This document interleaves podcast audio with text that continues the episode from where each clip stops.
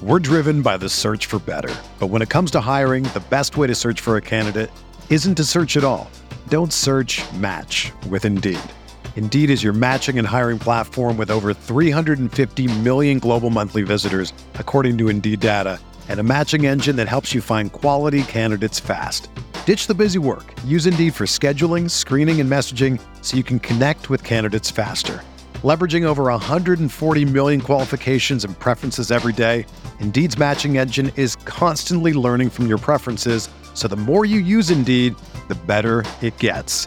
Join more than 3.5 million businesses worldwide that use Indeed to hire great talent fast. And listeners of this show will get a $75 sponsored job credit to get your jobs more visibility at Indeed.com slash BlueWire.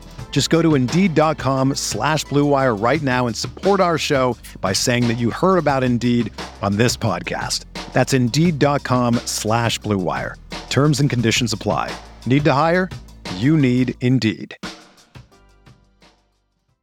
Hey, I'm Sam Pasco, and this is the Fantasy Bites podcast. For more insight and analysis, head over to rotowire.com slash pod. We first start with the latest RotoWire player news. In the NFL, Elliott Fry was cut from the Bengals practice squad injured list on Monday. In the NBA, Pacers head coach Rick Carlisle said Monday that Malcolm Brogdon doesn't yet have a timetable for his return from an Achilles injury. Joe Ingles was diagnosed Monday with a season-ending torn ACL after he suffered the non-contact left knee injury in Sunday's 126 106 loss to the Timberwolves.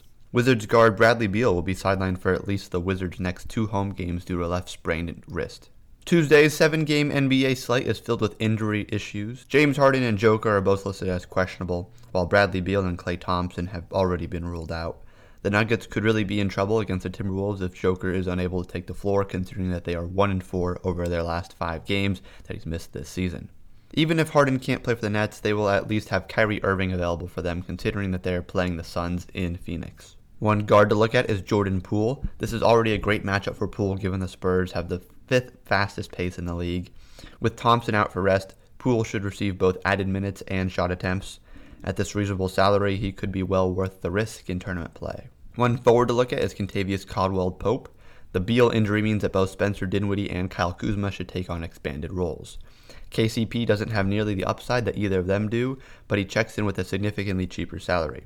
Across a three game stretch that Beal missed in the middle of January, KCP averaged 12 points, 5 rebounds, and 3 assists per game. One center to consider is Jonas Valanciunas. Valanciunas made his return to action Monday after missing three games with a non-COVID illness. He didn't seem any worse for wear, posting 16 points and 9 rebounds across 31 minutes in what was a tough matchup against the Cavs. This should be a much easier matchup for him given that the Pistons have allowed the third most rebounds per game in the league. For everything fantasy sports, sign up for a free 10-day trial on rotowire.com slash pod.